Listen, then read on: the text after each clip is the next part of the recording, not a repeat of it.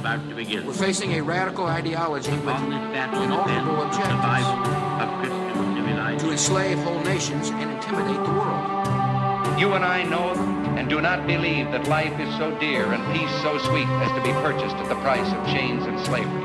Against such an enemy, there is only one effective response. But if the British Empire and its Commonwealth last for a thousand years, men will still say, We will never back down, never give in, and never accept anything less than complete victory. this was their fighting hour. Hej och välkomna till avsnitt 1454 av amerikanska nyhetsanalyser med mig Ronny Berggren. En konservativ podcast som ni gärna får stödja på swishnummer 070-30 28 95 0. Om ungefär ett dygn inleds det nya året 2022. I detta nyårsavsnitt förklarar jag varför väst är dåligt rustad inför framtiden och varför det behövs en konservativ rörelse för att förändra detta. En konservativ rörelse som kan ingjuta den styrka som väst behöver för att kunna utgöra en sund balanserande kraft på världsarenan, något världen inför framtiden är i desperat behov av. Varmt välkomna! Ja, med anledning av att vi snart närmar oss ett nytt år så ger det mig möjlighet att prata om ett av mina favoritämnen, nämligen västvärlden.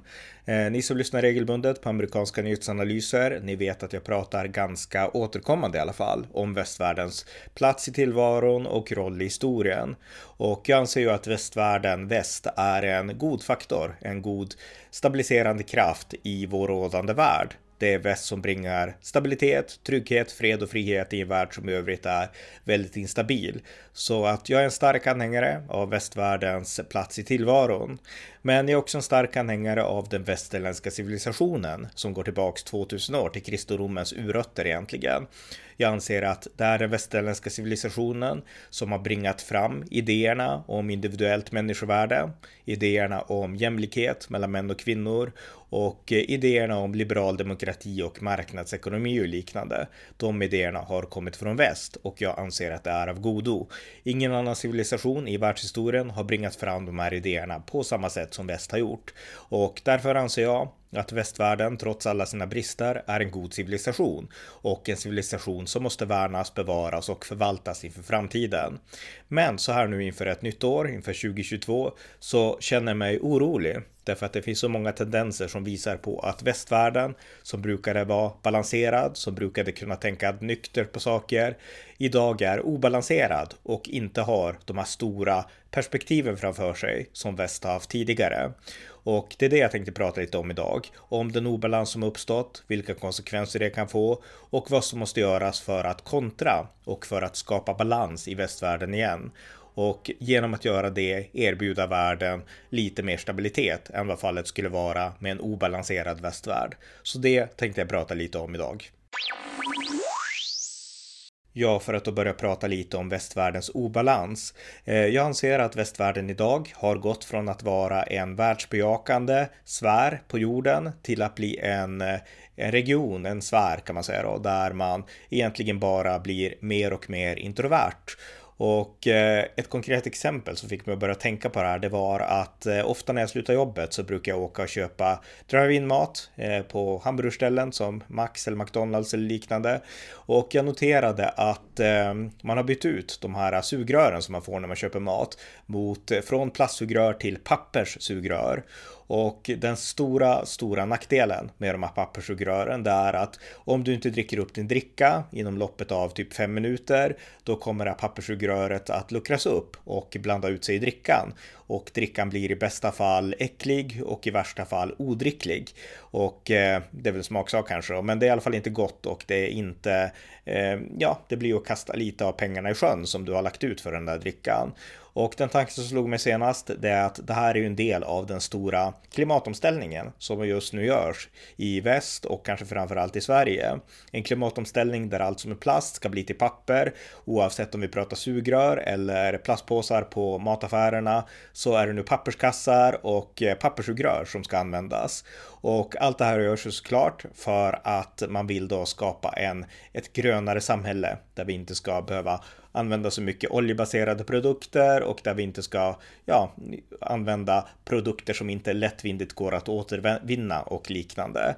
Och eh, lyssnar man på nyhetsdiskussionerna eh, på nyheterna i radio, på tv och det som diskuteras på internet, men det, även det som diskuteras av folk i vardagen, därför att folk snappar upp det som diskuteras i nyheter och liknande, så är det oftast vid diskussioner i, i liksom vid köksborden eller på arbetsplatserna samtal om klimatet. Hur ska vi göra för att återvinna bättre? Hur ska vi göra för att vara med och vara en del av den här stora klimatomställningen? Det är den rådande frågan. Det finns andra frågor som också kan diskuteras och som kanske var mer inne för något år sedan, som till exempel hbtq-rättigheter, jämlikhet för sexuella minoriteter och eh, rasism, att man måste se till att alla raser behandlas lika och liknande. De frågorna finns också, men den stora övergripande frågan som nästan har sugit ut allt syre, det är såklart klimatfrågan. Och jag anser att eh, det här är viktiga frågor som man måste hantera seriöst och bra. Men jag anser också att det är ytterst farligt när allt fokus bara läggs på de här frågorna. Och det är det som jag anser är fallet i dagens västvärld. Det diskuteras nästan ingenting idag om man lyssnar på nyhetsflöden och på läser ledarartiklar och liknande så diskuteras nästan ingenting om kärnvapen i världen. Det diskuteras nästan ingenting om världsfattigdom. Det diskuteras nästan ingenting om problemen med massinvandringen som är ett problem för väst. Eh, och eh, det är nästan bara fokus på den här klimatfrågan och vissa andra sidofrågor då. Och jag skulle hävda, eh, eller åtminstone vilja påstå, att det här beror på att västvärlden idag har blivit väldigt postmodern och eh, väldigt sekulär skulle man kunna säga. Alltså vi lever i en värld idag där de flesta svenskar inte tror på kristendomen. De flesta svenskar kan egentligen inte ens något om kristendomen och av det skälet så skulle jag vilja säga att svenskar idag är kanske inte främst sekulära utan de är postmoderna. De är inte sekulära personer som kan kristendomen och sen tar avstånd, utan det här är personer som har växt upp i en postkristen värld där de egentligen inte kan något om kristendomen utan mer om new age och mer om asatro från någon tv-serie kanske än de kan om kristendomen. Det är den värld vi lever i. Men hur som helst, det här uh, har skapat ett behov uh, av alternativa idéer att tro på. Alltså våran avsaknad av kristendom har skapat ett vakuum och det här vakuumet måste fyllas av något. Därför att människor vill ju ändå ha saker som de känner att det här är värt att engagera sig i och att brinna för och att uh, arbeta för helt enkelt för att få någon slags mening i sin egen tillvaro om inte annat. Och Idéerna om denna stora klimatapokalypsen, det ger det bränsle som en sekulär själ behöver för att hitta mening. Eh, genom klimatapokalypsen så kan man engagera sig, man får en grej som man inser att det här är viktigt. Det är viktigt att någonting görs och man kan engagera sig utan att behöva liksom gå ner i en skyttegrav och skjuta eller sådana saker, utan man kan bara börja prata mer om miljön, vara med på olika forum och diskutera. Man kan börja återvinna, man kan börja tänka på hur man konsumerar och allt som väldigt många redan gör och som väldigt många människor hittar sin mening i. Och jag anser inte att det är fel att göra så, men jag anser ändå att den här nästan religiösa klimat eh, tänkandet som har brett ut sig i Sverige idag, det gör att vi tänker inte på så mycket annat. Så att när vi tänker på USA, när vi tänker på amerikansk politik, när vi tänker på Kina, när vi tänker på Afrika så är det klimatfrågan. Det är den som dominerar. Och jag anser att det här är farligt och att eh, vi blir introverta genom att tänka så här. Därför att resten av världen tänker inte på de här sakerna på samma sätt. Eh, till exempel så lever vi nu i en värld där Kina rustar sina kärnvapen enormt. Just nu så har Kina ungefär, jag tror att det är 200 kärnvapen, men man beräknar att kring 2030 så kommer de ha 1000 kärnvapen. Och när de har det så kommer Kina att kunna matcha USA i kärnvapenförmåga. Och eh, i förhållande till Kina så finns det inga sådana här eh, bindande avtal som det finns med Ryssland, utan Kina kommer att bli en stark kärnvapenmakt som med i kombination med sådana här eh, eh, supermissiler som de bygger som kan liksom gå runt jorden. De kommer att få en kärnvapennational som är starkare än USAs. Och det här är en otroligt allvarlig fråga och eh, den diskuteras nästan inte alls. Eh, alltså det faktum att USA håller sakta men säkert på att få om inte förlora sin supermaktställning så, så få allvarliga konkurrenter till den här supermaktställningen. Det diskuteras inte, utan istället diskuteras klimatfrågan. Det är liksom bara det som diskuteras. Eh, en annan sak som, som också kan diskuteras då, det är att när vi pratar mycket om klimatet och vi vill dra ner på vårat energibruk eh, på grund av den här gröna omställningen, dra ner på olja, gas och liknande, då får vi energibrist. Vi i Sverige har sett det inte minst när vi vill avveckla våra kärnkraftverk och eh, bli mindre beroende av olja och liknande. Då kommer kolkraften tillbaka och vi blir beroende av andra aktörer. Och det här är såklart eh, kontraproduktivt i förhållande till alltså att ändå verkligen använda grön energi som är syftet bakom de här besluten, att göra drastiska nedskärningar i andra saker. Men det ger också geopolitiska allvarliga nackdelar. För det ger länder som Ryssland och även länder som Kina och andra länder en styrkeposition som vi förlorar på grund av att vi själva och självmant avsäger oss den. Och sådana här frågor är viktiga att diskutera och man måste kunna diskutera det här utan att liksom alltid dra in klimatfrågan. Eh, och det är det jag tycker saknas i Sverige. Och konsekvensen om vi fortsätter så här i Sverige, i Europa och i väst, det är att eh, de här andra aktörerna, Kina och Ryssland framför allt, men även islamiseringen, radikal islam och islamiseringen i allmänhet kommer att ta över våra samhällen därför att vi har sänkt vår gard. Vi tror att bästa sättet att utveckla världen är att hämma oss själva att hämma vår egen tillväxt, att hämma vår egen energiproduktion och eh, att hämma våra egna militära kapaciteter. Vi tror liksom att det är vägen framåt. Och det kanske skulle vara det om andra aktörer hade tänkt likadant. Men de här andra aktörerna, oavsett om vi pratar Kina, Ryssland eller islamiska krafter, de tänker inte som oss, utan de tänker tvärtom. Styrka ger ja, styrka ger inflytande och eh, allt i världshistorien har handlat om makt och vi vill ha makt. Det är inte svårare än så. Så tänker de och de som tänker så när vi tänker som vi gör, det blir konsekvensen av det blir att de vinner och inte vi, inte väst som jag anser behöver vinna därför att väst är en god kraft i världen. Så att det är min analys av konsekvensen av det som sker när väst tappar tro på sig själv och blir väldigt introvert och bara fokuserar på sådana konstiga västliga frågor som nästan ingen annan tänker på. Eh, så att det är konsekvensen, en försvagad västvärld eh, och eh, på bekostnad av den svaga västvärlden ett starkare Ryssland, ett starkare Kina och starkare radikala islamiska krafter. Och det här är inte bra som sagt. Jag tror att västvärlden behövs och att västvärlden är världshistoriens goda kraft. Och vill vi på något sätt att den här goda kraften, väst, inte ska försvinna, inte skrivas ner och låta de här andra auktoritära och antiindividualistiska aktörerna eh, få mer plats, då måste vi kontra. Och sättet att kontra det här, det är att återge väst och befolkningarna som lever i väst eh, sin tro på sig själva.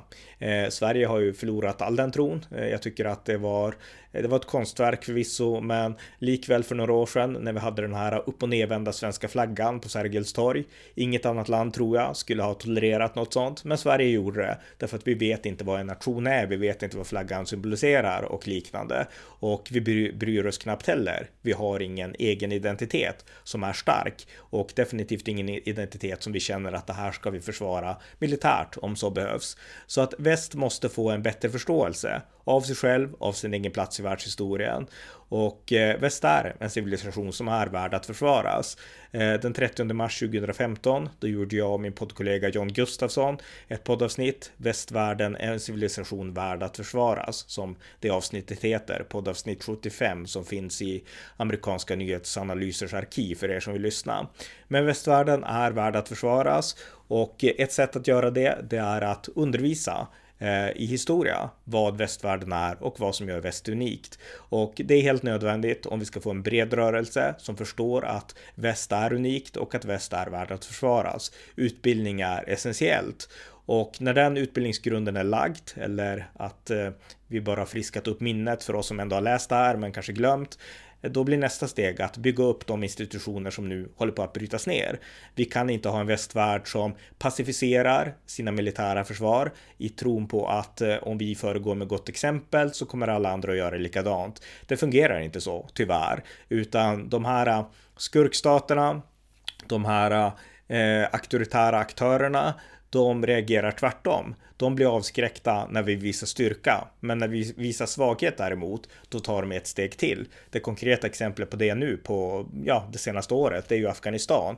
Afghanistan föll i talibanernas fruktansvärda händer på grund av att väst visade sig svaga. Så det här är inte vägen framåt. Vi måste visa oss starka och eh, just nu så har vi inte den mentaliteten som, som gör att vi vill det. Och där behövs det konservativa som för, kan förklara att väst måste vara starkt. Militärt starkt, men även ekonomiskt starkt. Det var från västvärlden idén om kapitalism, marknadsekonomi och konkurrens som en eh, progressiv princip växte fram och eh, de idéerna står idag också ut inför stora utmaningar från vänsterradikala akademiker som tror på global eller kontinental fördelning och som tror på höga skatter och liknande. Och eh, faller vi inför de här påtryckningarna som alltid motiverar det med att samhället blir bättre om man gör så. Men faller vi inför det, då kommer vi också att bli ekonomiskt svaga. Just nu är vi militärt svaga, men vi är fortfarande ekonomiskt starka, starkare än egentligen alla andra aktörer i världen, inklusive Kina om man slår ihop väst som en gemenskap.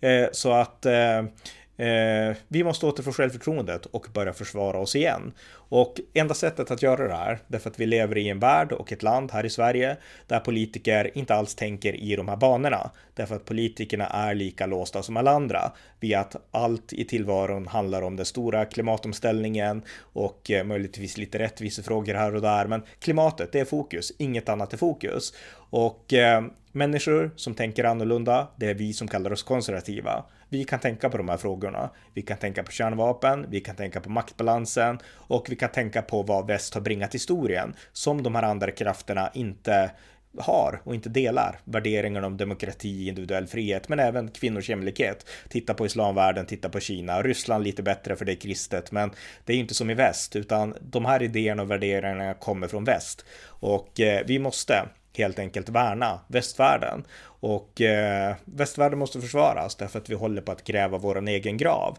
Eh, vi kan se till exempel det som händer nu när man utifrån värderelativism monterar ner polisen. Det sker ju framförallt i USA där demokraterna styr, eh, där laglöshet börjar ta över. Men vi kan även se det i Sverige där vi har och västvärlden och Europa där vi har andra problem. Idén om liksom öppna gränser. Idén finns inte kvar, men de praktiska konsekvenserna av den idén eh, finns verkligen kvar fortfarande. Där vi kan se att människor från helt andra kulturer, helt andra delar av världen kommer till Europa för att egentligen bara breda ut idéerna och värderingarna från sitt eget hemland på våran kontinent. De kommer oftast inte hit för att de vill bli en del av våran värdegemenskap, utan för att de vill leva i trygghet, ekonomisk trygghet framför allt, för att här hos oss kunna utvärdera, utleva sin värdegemenskap. Och det här är inte bra. Det här är ett hot mot väst och våran unika identitet.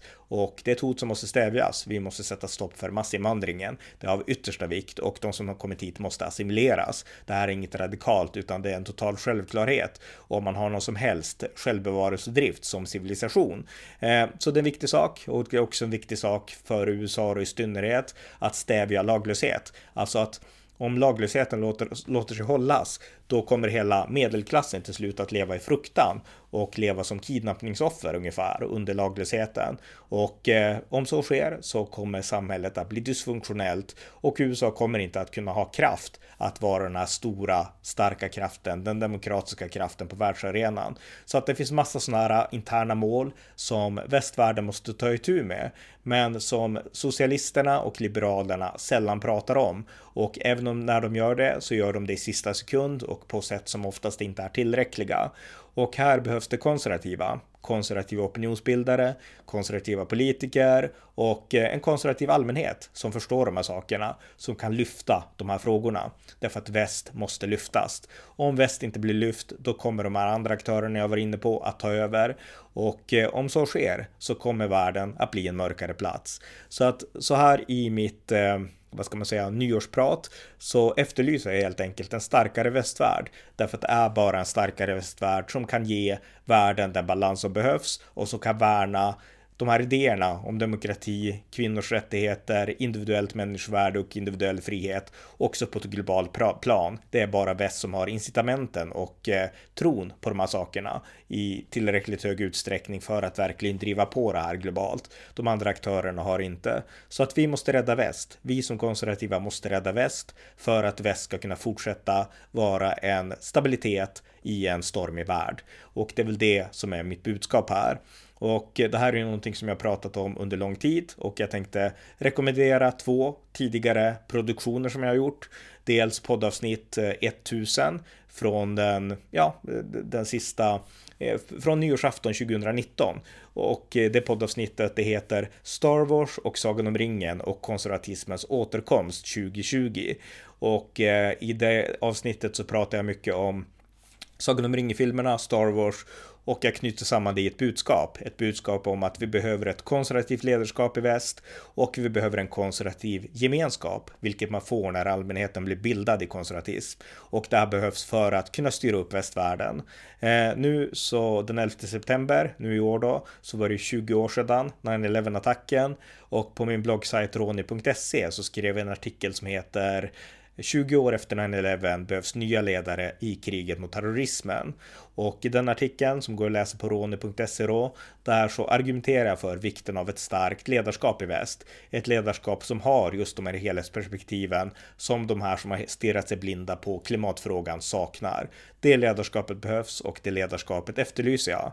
Det har ju börjat växa fram. Jag menar, för 20 år sedan så var det ju mycket prat om, ja, då var det fortfarande liberalerna och socialisterna och eh, de som drev sina frågor, stor och liten stat och så vidare. Ehm, och det fanns egentligen inget konservativt perspektiv på de här världspolitiska analyserna. Det finns idag på ett helt annat sätt. Så att den konservativa rörelsen, den finns idag, den har börjat växa och det är mycket glädjande. Men tiden går fort. Nu är det ett nytt år snart och eh, vi måste agera snabbt. Den här rörelsen måste bli starkare på mycket kortare tid därför att utvecklingen går så fel i så många andra avseenden. Vi har en chans nu och tar vi inte den chansen utan skjuter det här på framtiden så kommer det om några årtionden att vara för sent. Då kommer ett väst att nå the point of no return när man inte kan vända tillbaka och stärka sig själva. Och när vi har nått dit, då kommer de här andra aktörerna som jag nyss har nämnt i, i det här poddavsnittet att ta över.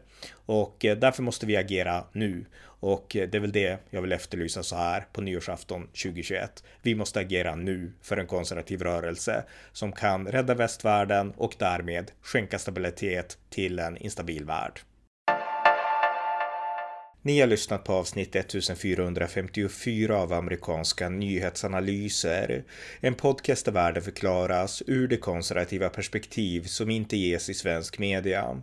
Stöd gärna på swishnummer 070-30 28 95 0 eller genom att via hemsidan stödja på Paypal, Patreon eller bankkonto. Det var allt för idag. Gott nytt år önskas till er alla.